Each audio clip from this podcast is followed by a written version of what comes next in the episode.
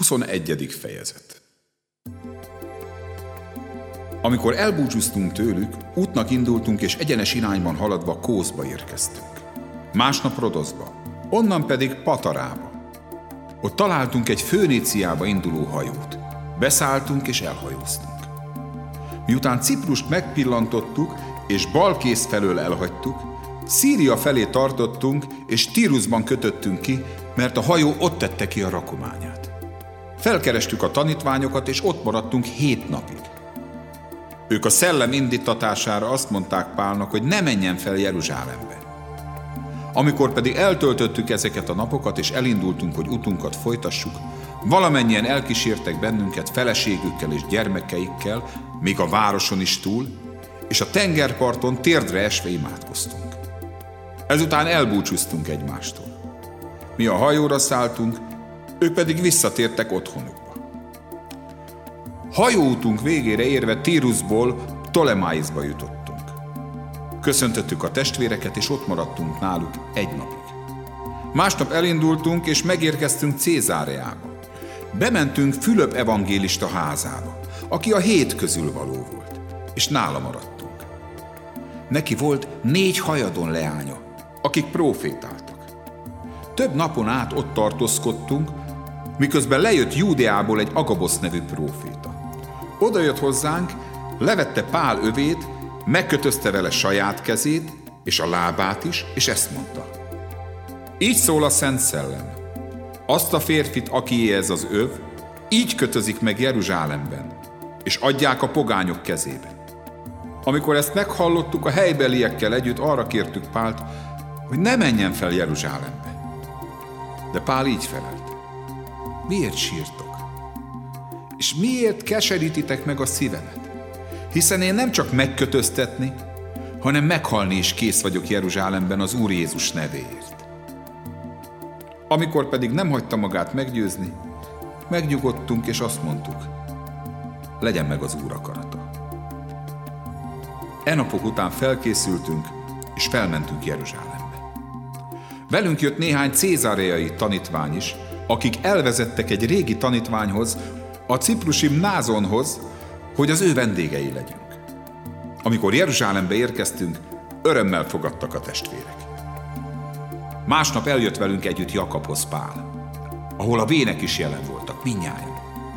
Köszöntötte őket, majd részletesen elbeszélte, mit tett Isten a pogányok között az ő szolgálata által.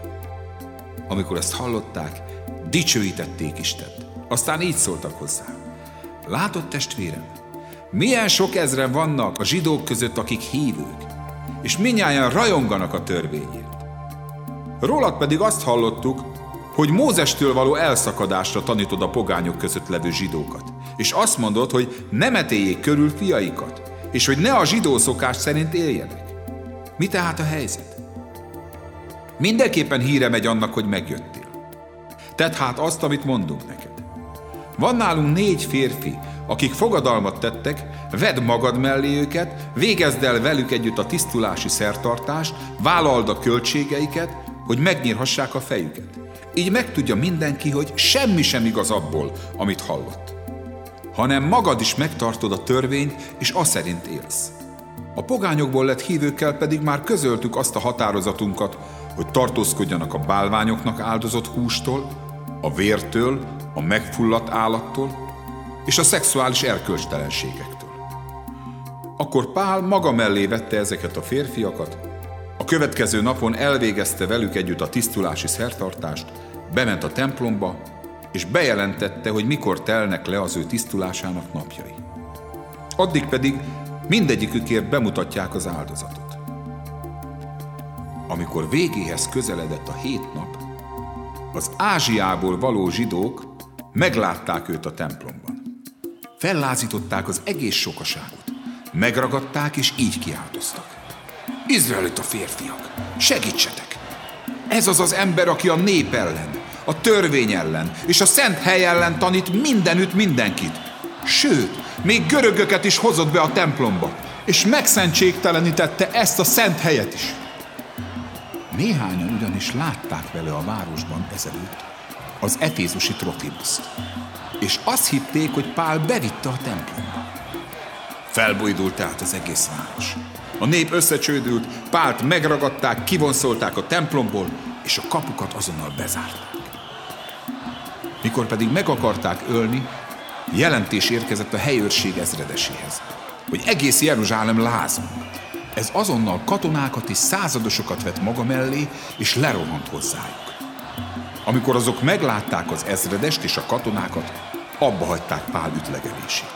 Amint az ezredes odaért, elfogadta őt, és megparancsolta, hogy verjék kettős bilincsbe. Majd kérdezősködött, hogy ki ez és mit követett el, de a tömegből ki ezt, ki azt kiáltotta.